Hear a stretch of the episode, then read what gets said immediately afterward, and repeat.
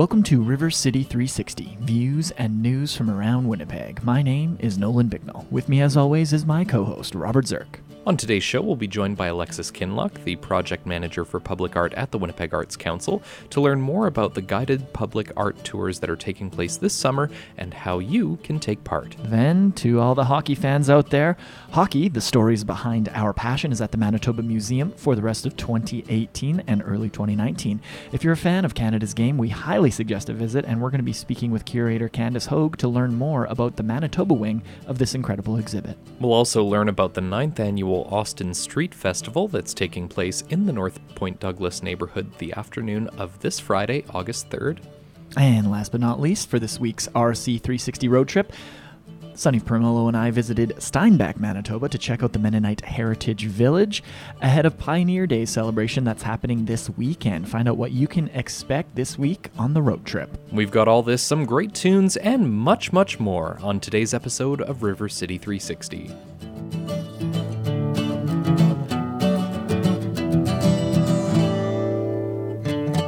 Good afternoon, good evening, and good morning to you, Robert. How are you this fine, uh, this fine August day? Welcome to August. Yeah, um, I'm good. I've uh, took a week off and uh, just kind of, you know, just enjoyed some a uh, little bit of a staycation. We had the Fringe Festival. Rested up. Yeah, you look rested, willing and able to just rock this show today and so I will. Excellent yeah. to hear. What How about yourself? I'm doing well as well. I've actually got a vacation coming up in a couple weeks, so I'm going to do similar to you. Might go back to Russell, Manitoba, see the old parental units, and uh, just kind of hang out and enjoy the the dwindling days of summer. There's not many left to go, which is kind of a sad thing to think about. I know it. Like, and the weather recently feels almost very autumn Ominous. It's ominous. It's gotten a little chillier at night, yeah. and even in the day, it's been kind of overcast. I like colder. that though. I, I always enjoy a nice cool breeze. I, I'm like a 15 degree kind of a guy, 15 to 20 degrees. I don't like this 38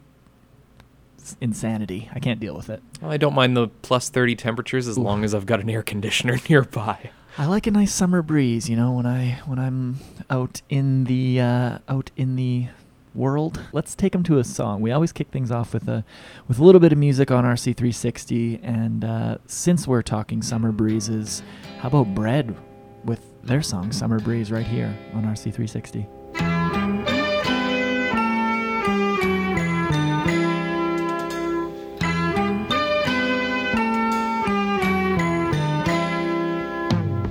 See the curtains hanging in the window in the evening on a Friday night. Little light is shining through the window, lets me know everything's alright.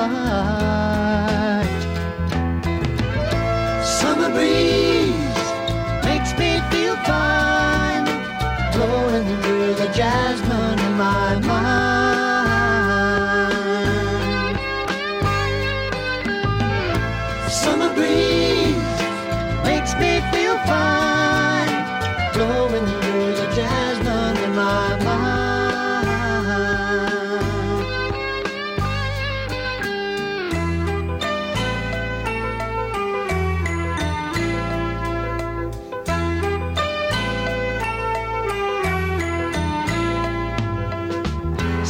Paper laying on the sidewalk, a little music from the house next door. So I walk on up to the doorstep, through the screen and across the floor. Summer breeze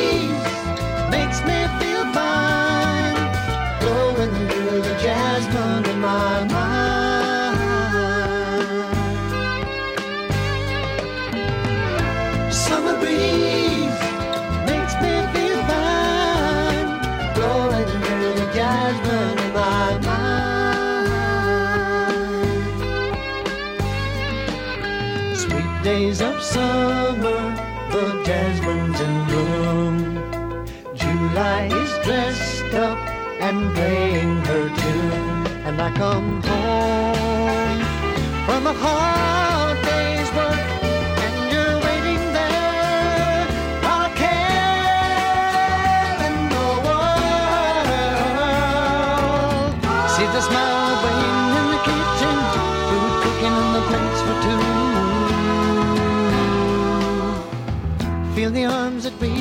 hold me in the evening when the day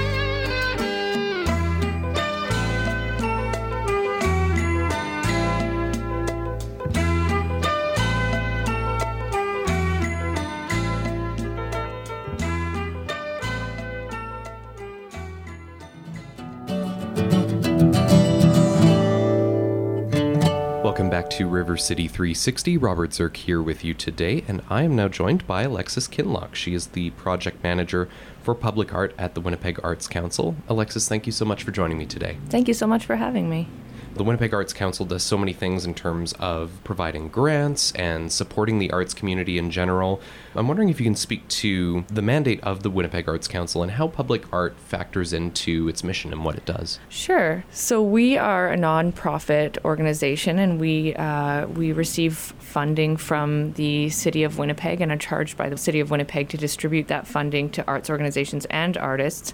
And um, so that's part of what we do. But we also receive funding from them to facilitate the creation of public artwork in Winnipeg.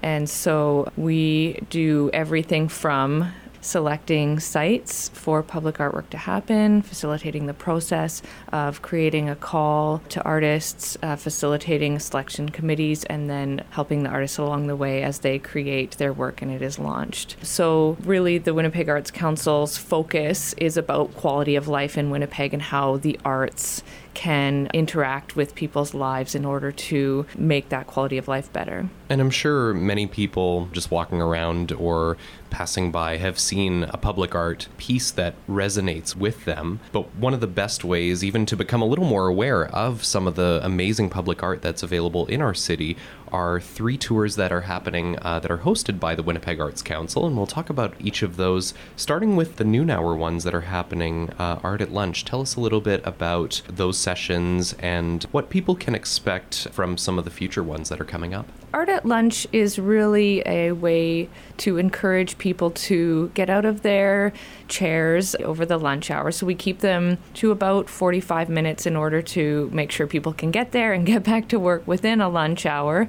And uh, they take place throughout the summer on Tuesdays, and they are focused in a couple of different places. So we've got a set that take place just at the Millennium Library itself, because within the building and outside in the park, behind, there are many public artworks. Uh, the Millennium Library is uh, visited by so many people from around the city that um, it, it's a great place to have public art. A lot of people get to interact with it, and there's so much to talk about within that space. So we've got a really exciting sort of wall mural type piece by local artist Cliff Eland in the lobby that I'm sure a lot of people are familiar with that sort of looks at the 21st century move of libraries from this physical to digital and this interaction between the two.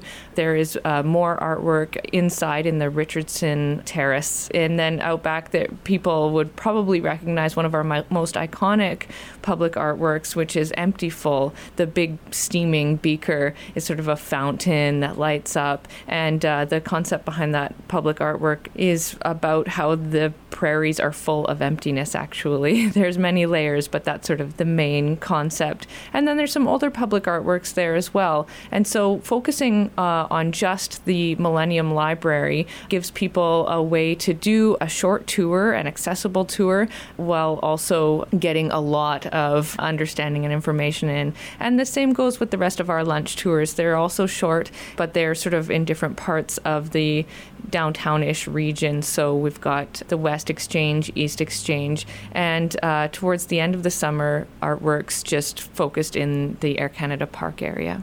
Tell us a little bit about those artworks at Air Canada Park. It's part of the Indigenous Artist Project. Can you elaborate a little more on that? Absolutely. So, this is a project that's been many years in the making. We did a long consultation period, and when the project started to finally culminate in the creation of public artworks. It really has taken on many faces with many concepts coming to the fore through the artworks. So we've got uh, work being created by Rebecca Belmore and Osvaldo Yero, and that work really looks at community and also sort of turning the ivory tower on its head, which, as Rebecca Belmore states about this piece, Indigenous people have to do every day.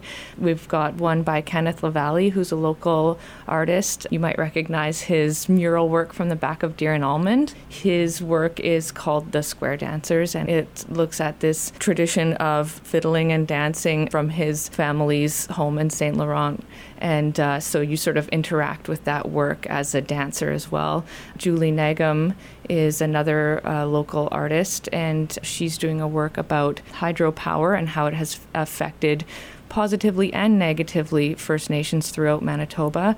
And uh, Rolande Souliere is an artist who is creating what I believe is the only sign in the city that will acknowledge this is Treaty One territory, and it's a it's a two-sided coin that has the same thing on both sides and sort of plays with uh, ideas of the identity of people who participated in the signing of Treaty One for people that don't work downtown and maybe aren't able to make it over the lunch hour, there's also art walks that are scheduled in different parts of the day. Can you tell us about some of the themes that are covered? They seem to take people a little bit more beyond one area. Tell us about some of the themes that people might come across if they go on an art walk. On the art walks, we can take a little more time, and so they cover a little more distance. Some of the themes include what is public art. So the uh, tour guide will really go through the concepts of what constitutes public art, what separates it from something we might be familiar with, like a monument or these sort of more historical ways of honoring things and people. And so you'll kind of see some things that are definitely public art, some things that are definitely monuments, and things that sort of fall in between. And you can have a really interesting conversation about um, the meaning of those things. And then there is Sunset in the City, which looks at more artworks that light up, and uh, some are interactive, and you can kind of see them better as the sun sets. And so, uh, and and then otherwise, yeah, we try to focus them on regions of the city.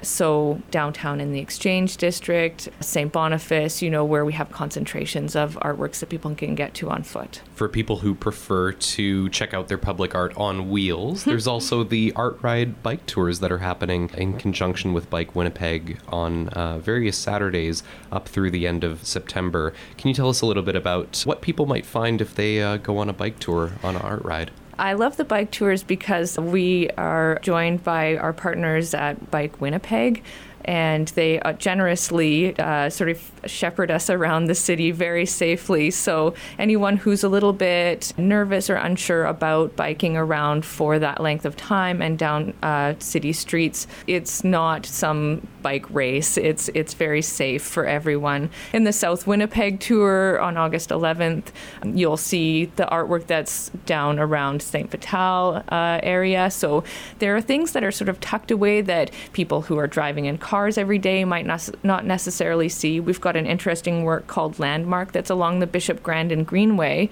So it is near a very well trafficked street, but unless you're on the greenway walking or biking, then you wouldn't uh, come across this oversized shed moose antler, which is so exciting and strange and has a whole really uh, fascinating concept behind it that people can learn about on these tours. So, so many hidden gems all throughout the city, and uh, it's really cool that these tours are shining a spotlight on on some of these various things that maybe people didn't even know was was here in Winnipeg. That's what we really hope for.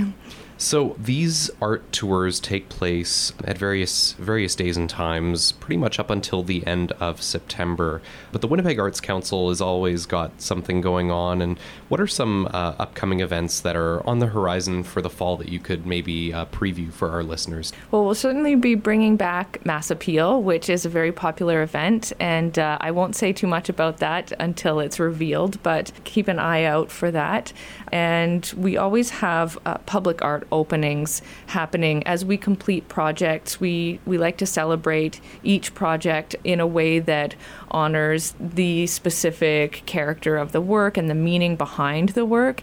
So upcoming, uh, we have on September sixth the launch for the artwork at Air Canada Park for the project called This Place on Treaty 1 territory. We will have music, performances, traditional and contemporary. We're going to have all of the artists here uh, speaking about their work, and uh, there will be free food, and absolutely everyone is welcome to come out to this. I think it's going to be a really exciting event.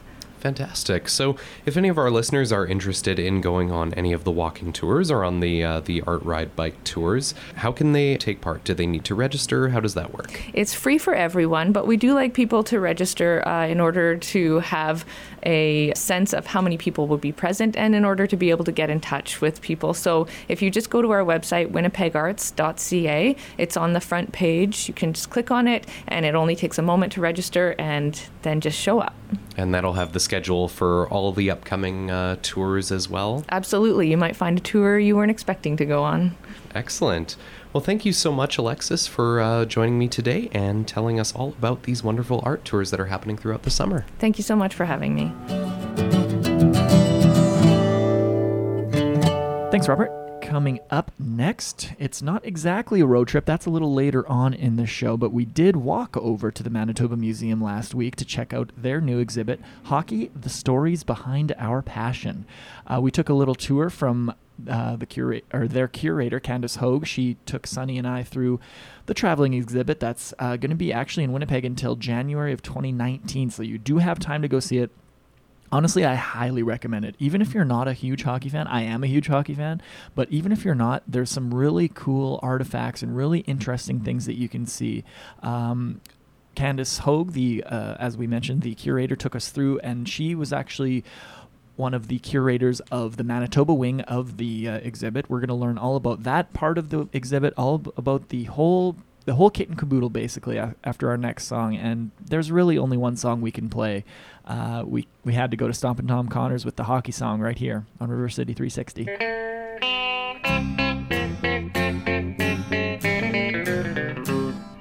Hello out there, we're on the air. It's hockey night tonight. Tension grows, the whistle blows, and the puck goes down the ice. The goalie jumps and the players bump, and the fans all go insane. Someone roars, Bobby scores at the good old hockey game. Oh, the good old hockey game is the best game you can name. And the best game you can name is the good old hockey game. Second period, where players dash with skates of flash, The home team trails behind, but they grab the puck and go bursting up, and they're down across the line. They storm the crease like bumblebees, they travel like a burning flame. We see them slide the puck inside, it's a 1 1 hockey game.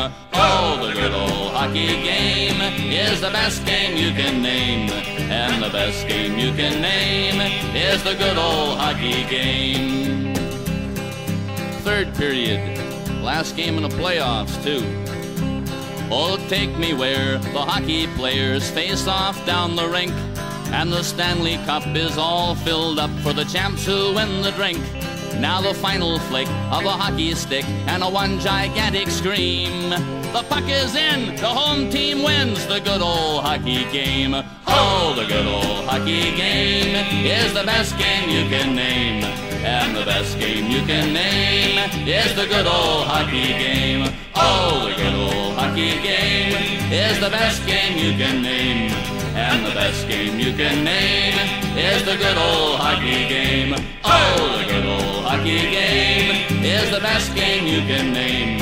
And the best game you can name is the good old hockey game.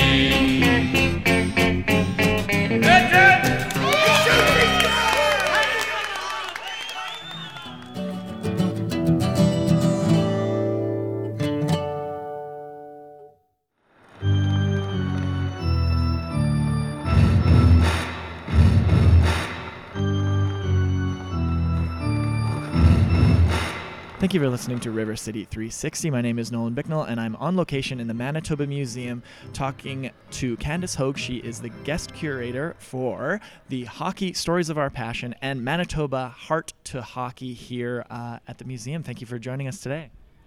You're welcome. So, uh, maybe just describe for people what they can expect to see if they came down to the Manitoba Museum from now until uh, this coming January.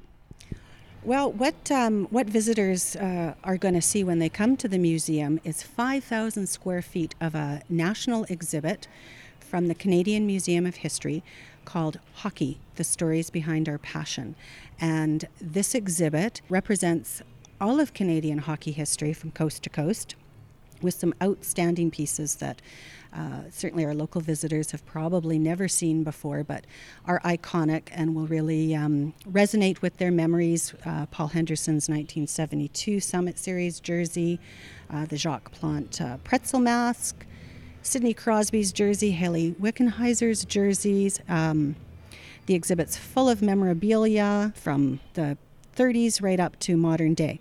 Uh, my job uh, on this project was to uh, augment the national project with a local component called Manitoba Heart of Hockey. And what that does is sort of pull together a snapshot of uh, Manitoba's accomplishments within um, our hockey history alongside the national project. And that's where we're standing right now. We're in the Manitoba Heart of Hockey portion of the of the uh, of the exhibit. What are some of the coolest things that you're most proud of showing off here in this particular part of the exhibit? Ooh, that's always a hard question, and I've been asked that a few times.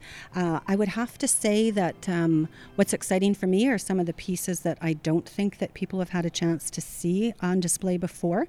We have a gold medal from the 1932 Winnipegs that belonged to what we believe is the first First Nations athlete to win a gold medal, named Kenneth Strathmore. Um, what's fun about that is that people can look at his 1932 gold medal and compare that to um, Jonathan Toews' two Olympic gold medals uh, and see sort of the difference. Along the way, they can also look at Jonathan's three Stanley Cup rings and also see Ab McDonald's Stanley Cup ring from 1959 with the Montreal Canadiens. So there's a wide range um, from hockey sticks from the 1890s right up to um, Patrik Laine's uh, recently used hockey equipment this year. Uh, we have rural communities represented, Memorial Cup champions. Um, we have um, Terry Sawchuk's Detroit Red Wings jacket. That's a piece that I think is uh, on display for the first time. You can hear kind of hear the interactive nature of the exhibit in the background right now. You can hear the uh, the cheers and all that stuff going on. What do you think uh, the kids and especially are going to enjoy about the exhibit when they're walking through and they can kind of put on the hockey equipment and they can touch all this stuff? Like, what's what's some of the interesting parts about the interactivity of the exhibit? Well, that's just it. Kids, you know, they like to uh, they like to play, and there's a lot of uh, wide open spaces and some interactive games. Uh, ho- trying on the hockey equipment, I think, is really fun um, to see the difference between the old and the new. And I also think, you know, to see some of the the newer Jets things, if they're Jets fans or hockey fans, and then look at some of the older things. I think it's a great interactive between kids and the adults in their lives because I think adults are going to look and they're really going to, you know, go down memory lane and remember um, some of these equipments and these images and these players themselves. Talk a little bit about how Manitoba um, holds up when it comes to sort of the national imprint that we've had on hockey throughout the years because I mean the, the, Manitoba section of this of the exhibit is huge and there's a whole swath of things to see but you know when you're walking through the national exhibit you see some some Manitoba hints here and there but where does Manitoba stand when it comes to sort of our national uh, sort of fingerprint on the game? Mm-hmm. I think, um, you know, for me, when I walk through the national project, I just feel that our own Manitoba history, that we just were neck and neck. So when I first took a look at it and I saw Jacques Plante's goalie mask, then I relate instantly to um, Andy Bathgate, who we have his jersey and skates on display, and he is the player that hit Jacques Plante in the face with a, a slap shot hard enough that Jacques Plante from then on began to wear a mask. Um, when I see Sidney Crosby's jersey, I can't help but think of our own Jonathan Toews' jersey, who was also a teammate and part of those uh, Olympic gold medals. Um, Hayley Wickenheiser. We've got Jennifer Botterill's Team Canada jersey on display, along with her Patty Kazmaier um, trophy. She was uh, one of the most successful women's college hockey players uh, to date, and she won it twice, which nobody else has done. So um, I, I see comparisons where we're, you know, head to head with our national history, which I'm, you know, I'm very proud of, and there's lots for people to come and see that's uh, unique and, and one of a kind. But uh, very proud of our Manitoba history. What's one thing that you hope parents and grandparents and, and children and grandchildren walk away with once they exit those doors after going through and experiencing this whole thing? I think just sort of what I've uh, spoken to about that idea that um, we have a very long history of hockey in Manitoba, that we've been there from the very beginning, just like um, the national exhibit talks about, and that uh, we've had success at every level and with every um, obstacle. Well, come on down to the Manitoba Museum. Uh, visit manitobamuseum.ca for more information. This is going to be open until January, so you got lots of time to come check it out. Uh, Candace, thank you so much for talking to us today. You're welcome. Thanks for having me. They score!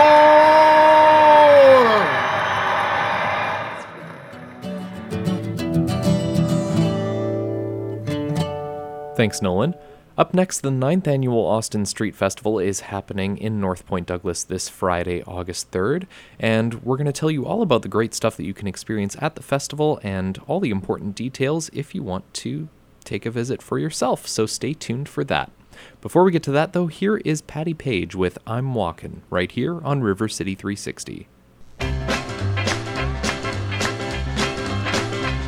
I'm walking, yes indeed I'm talking about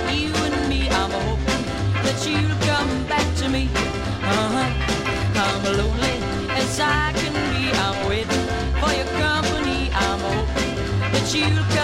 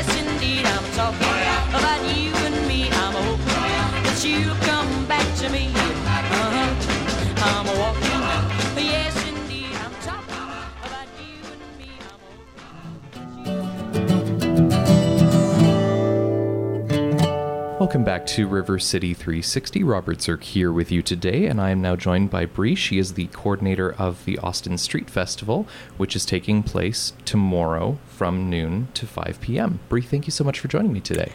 Hi, thank you for having me. So, the Austin Street Festival is held each year through the North Point Douglas Women's Center, and this year it's celebrating its ninth anniversary.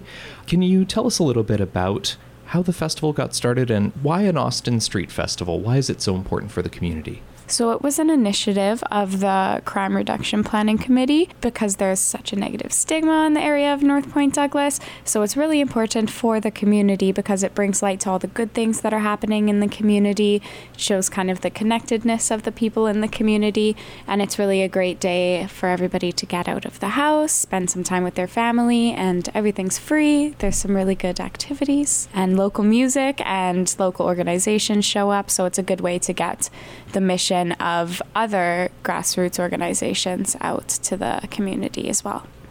Absolutely, and it all ties to um, you know, as you sort of mentioned, bringing the community together. And this is what a great way to do that is to have a street festival where you get a chance to meet your neighbors in a different surrounding. Yeah, it's really great for people inside and outside of the community to come and get to know each other. One of the standout things about the Austin Street Festival is the incredible musical lineup that you have, which is curated by the Sakihiwe Festival. Can you tell us a little bit about that partnership and who are some of the artists that people can see performing tomorrow? We have a partnership with Alan Greyeyes, who used to work for Music Manitoba, and now he's off doing kind of more individual things. So he kind of did all the organizing for the artists, which is great. So yeah, we have Shanley Spence, Ila Barker, and a local artist called Helen Back. And uh, Studio 393 as well? Yeah. so they're coming to MC for the event. What are some of the other activities that people can enjoy at the festival? There's street hockey, there's face painting, there's a dunk tank, which is super fun and popular with everyone. There's also hot dogs, lunch, and then a lot of the other local organizations put on their own events at the festival. So there's a variety of family fun activities to do. Who are some of the organizations that'll be involved and there at the festival this year? Organizations like Inspire Community Outreach, the Boys and Girls Club, Graffiti Art Programming, lots of local nonprofits, as well as the library. So the festival is taking place tomorrow. Uh, that's Friday, August 3rd from noon to 5 p.m. And it's just around the North Point Douglas Women's Center. Whereabouts is it on Austin Um, yeah, Street? so it's just we have a full closure of Austin Street. okay, yeah. so you can't miss it basically. Yeah, it's between Euclid and Selkirk on Austin. So yeah, you can't really miss it. It's going to be good. Excellent. Anything else you'd like to mention about the Austin Street Festival before we sign off? I just had a really exceptional time planning this festival. I worked with a lot of great people. Um, it's a great community to be involved with. And yeah, I think that everybody should come down for the day. It will be a great event and it'll be a good way to get more involved in a community and get to know each other. Wonderful. So, if any of our listeners would like to take part, again, the Austin Street Festival is happening tomorrow, August 3rd, from noon to 5 p.m. And as Bree mentioned, just head down to uh, to Austin Street. You can't miss it. Uh, musical performances, lots of activities, uh, and a great way to meet people and get to know the neighborhood. Mm-hmm. If people want uh, more information about the festival, where can they go online or who can they contact to get more info? They can call the North Point Douglas Women's Center if they want and ask for me. I have that information, as well as we have a Facebook page for the Austin Street Festival. If that's more accessible, you can check that out. Perfect. Well, thank you so much, Bree, for speaking with me today about the Austin Street Festival this Friday. Yeah, thank you for having me. Thanks, Robert. Coming up next, we've got what you've all been waiting for the RC360 road trip. Sonny Promolo and I went out to Steinbach actually earlier this week. We got a wonderful tour of the Mennonite Heritage Village. Uh, we got to see the windmill. They were they were uh, milling some grain there. The agri- all the uh, old agricultural tools and, and tractors and things like that. There's the recreation of the street with the old general stores, blacksmith, and some of the homes of, of Canada's earliest settlers. It was really cool. And we're going to take you on a trip along with us. But before we get to the road trip, here's Fats Domino with Be My Guest right here on River City 360. Come on, baby, and be my guest. Come join the party and meet the rest. Everything's gonna be alright. So be my guest tonight.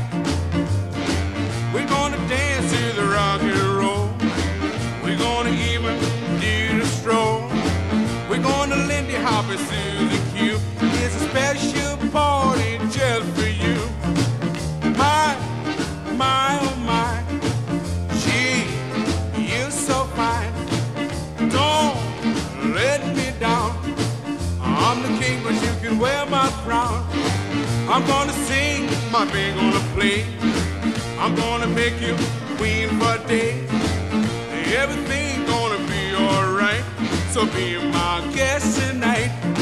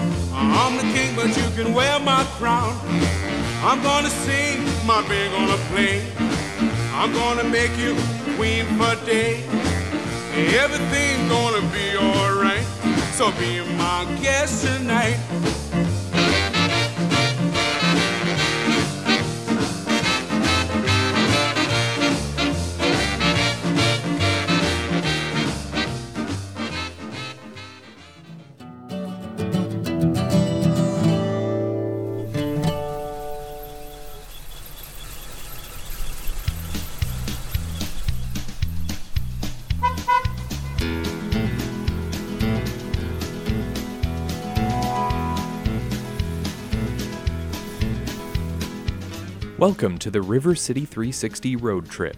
Today we're heading out to Steinbach, Manitoba, where we visited the Mennonite Heritage Village. Let's go!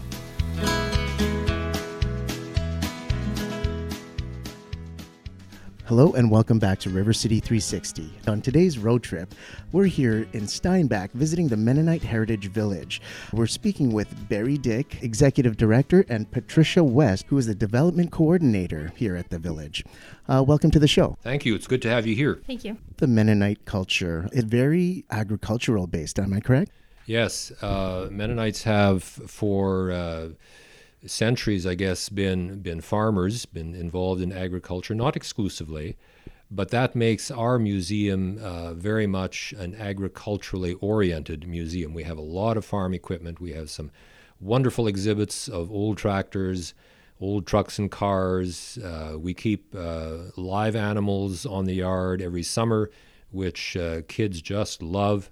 Uh, so there's a lot of agricultural fun that goes on here. When you first get into the museum itself, you're greeted by a large gift shop where you can purchase unique items that I've only seen here myself. As well as you enter in, uh, there's a map that kind of describes the migration period of Mennonites here in Canada and the world for that matter. Also, in this building, I noticed that you have two different galleries. Can you talk about those? Sure. Our main gallery uh, is relatively permanent, although we do change out some artifacts from time to time to uh, preserve them and put them back in, in climate controlled storage.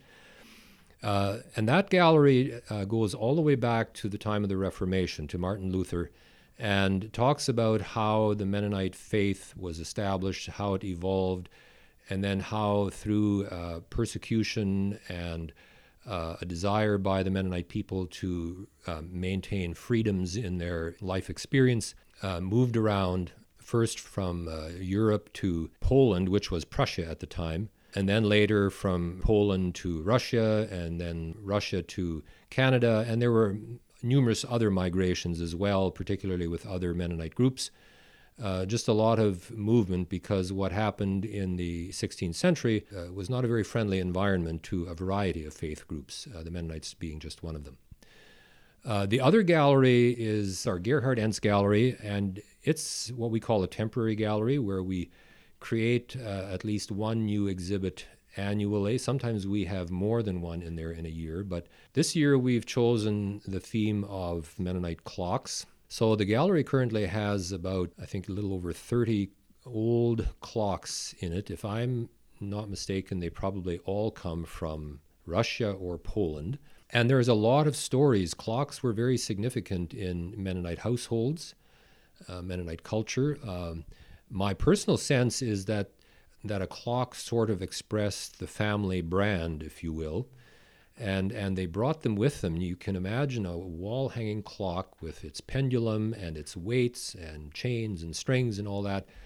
And the de- delicacy of a clock would make it uh, slightly difficult to to pack and transport, but but they they brought them with them uh, time and time again from Russia and from Poland really interesting stories about how important it was to bring clocks with them. As soon as we leave this building here, we're greeted by a numerous amount of different buildings here that span multiple eras.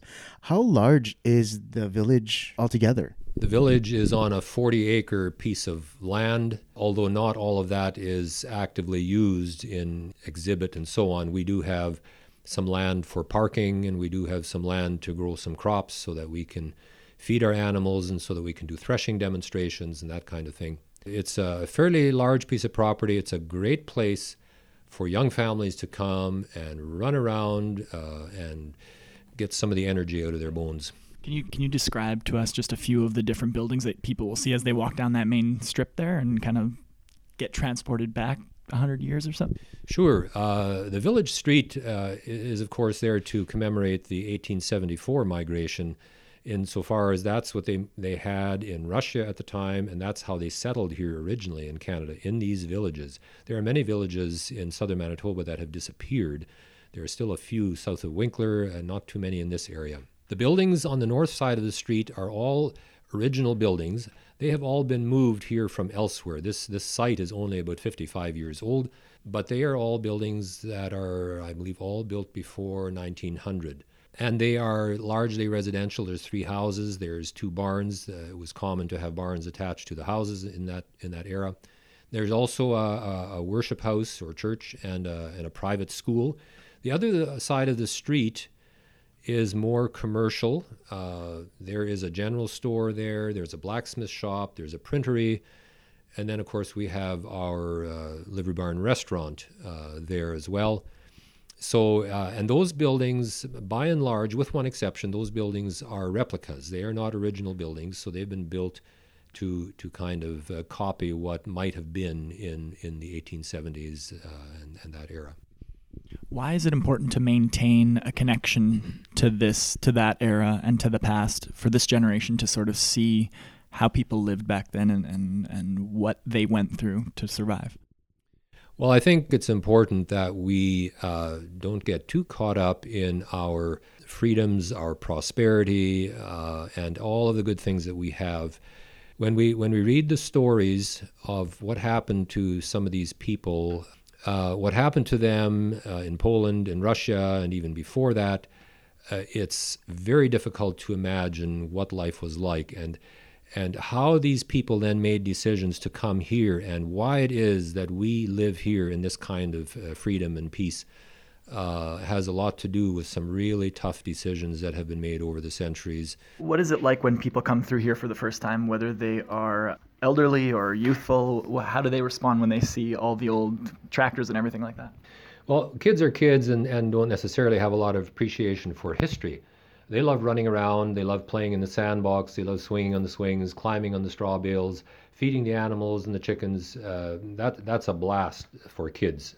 We, we just hope that that when they are older and when they have children of their own, they will remember this place and come back again with their children. And, and maybe then they'll start to appreciate the stories that are told. The elderly people, uh, a lot of them have memories, so they, they kind of cherish a place like this. Other, a lot of people come as tourists. They see our billboards on the highway and, oh, museum. Well, let's go and have a look at this museum. And, well, it's interesting because it's a pioneer museum. Yeah, there's varying response from different age groups what's your personal favorite part about the whole uh, the whole exhibit, the whole grounds, everything? What's your personal favorite thing? Uh, probably has to be the barnyard. Uh, I grew up on a farm feeding animals in the morning when I got up, uh, and when I came home from school, uh, I was allowed to have a snack before I'd go out and feed the animals, but we'd feed the animals before supper. Uh, and so every day in the summertime, when the animals are here after lunch, I usually enjoy lunch in the livery barn restaurant.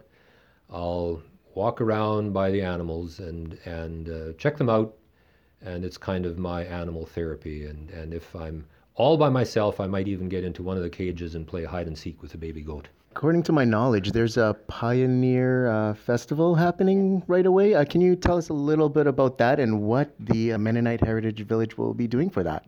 Uh, for Pioneer Days, which is this upcoming weekend, the August long weekend, we have it starts off with a huge parade through Main Street of Steinbach, and it goes.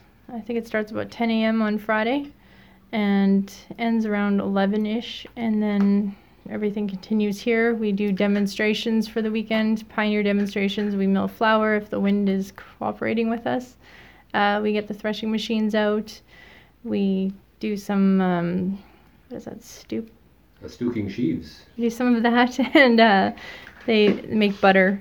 And there's also uh, quilting ladies are always going in the quilting room there, so that'll be going on. Um, and then we've got lots of entertainment for the kids, face painting. Uh, Mr. Ken will be out, and there's a robot on Monday coming as well, so it'll be busy. That's awesome. And I hear that your kids even like to come and volunteer. They do. Uh, two of my daughters, I believe, are coming on well through the whole weekend, uh, selling tickets for the trip raffle, as well as helping with barrel train admissions and helping me with uh, photography and things like that.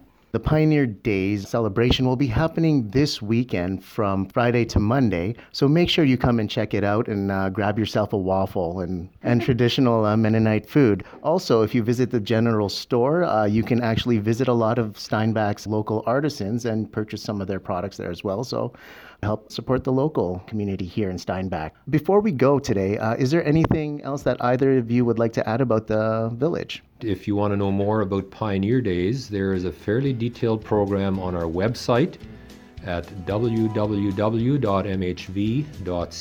MHV as in Mennonite Heritage Village. On the front page, if you scroll down one or two rolls, you'll see it. Thank you again, Barry and Patricia, for joining us today on our road trip, and uh, hope to see you at Pioneer Days.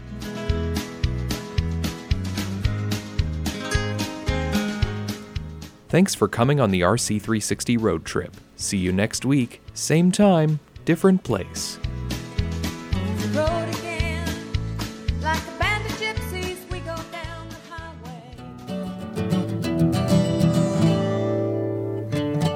Thanks, Sunny, and thanks again to everyone at the uh, Mennonite Heritage Village for being such wonderful hosts. And we really appreciate you uh, allowing us to take a road trip and, and come see see everything that was out there. We've got some a little bit more time for a little bit more music before we say goodbye today. So here's Ed Bickert with "Street of Dreams" right here on RC360.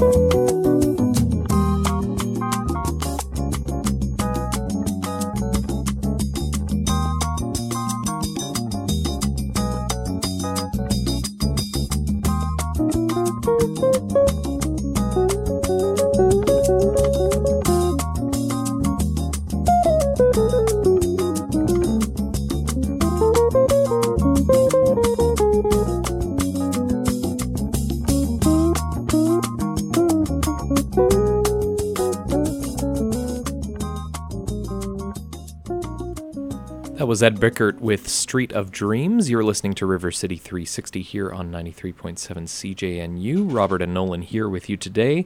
We've got time for one more song before we say goodbye. Here's John McDermott with As Time Goes By right here on River City 360.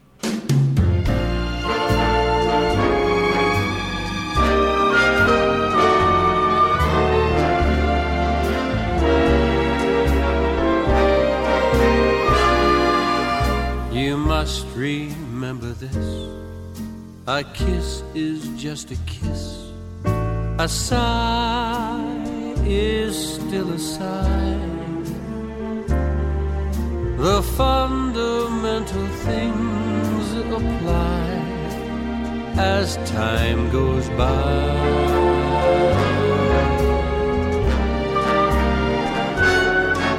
And when two lovers woo, they still say, I love you. On that you can rely. No matter what the future brings as time goes by.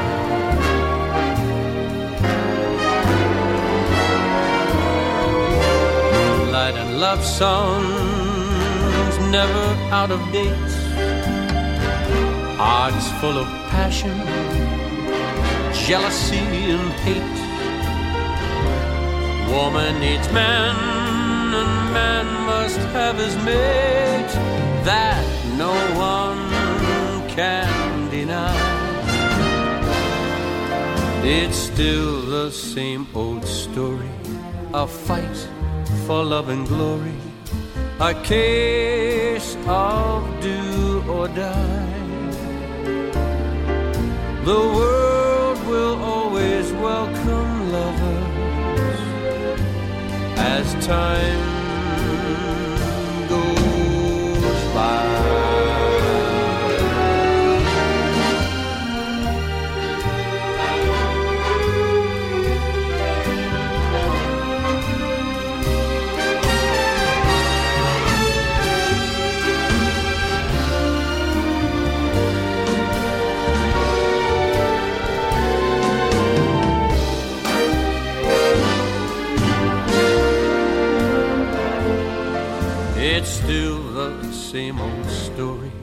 I'll fight for love and glory. A case of do or die.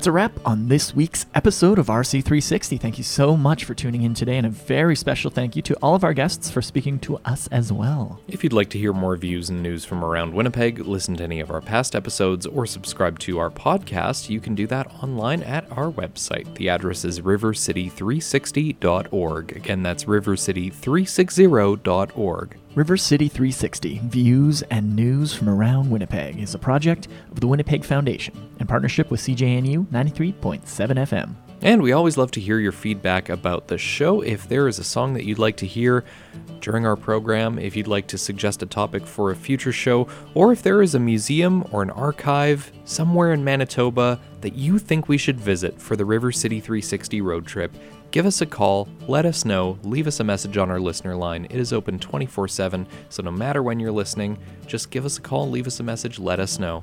Our number is 204 944 9474, extension 360. Again, the number to call is 204 944 9474, extension 360. If you want to hit us up on Twitter or Facebook, you can do that as well by searching at River City 360 on Twitter and River City 360 on Facebook as well. I'm Nolan Bicknell signing off for River City 360. And I'm Robert Zirk. Thank you again so much for listening, and we'll see you next week. Have a great day and a great weekend.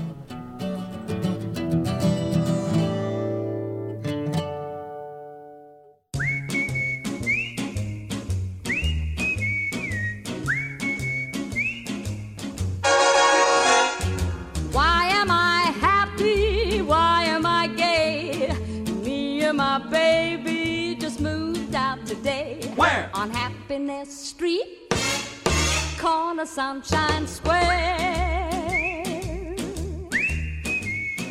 Now we don't quarrel, now we're so glad. Glad that we're living where love is the fad. Where? On Happiness Street corner Sunshine Square. They never heard of blues,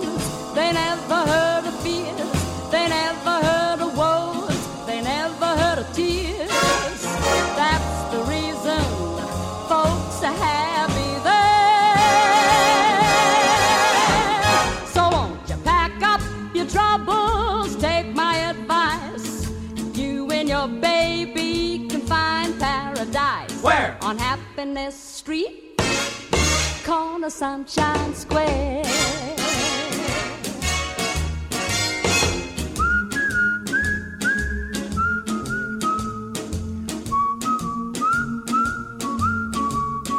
Where? To Happiness Street, corner Sunshine Square.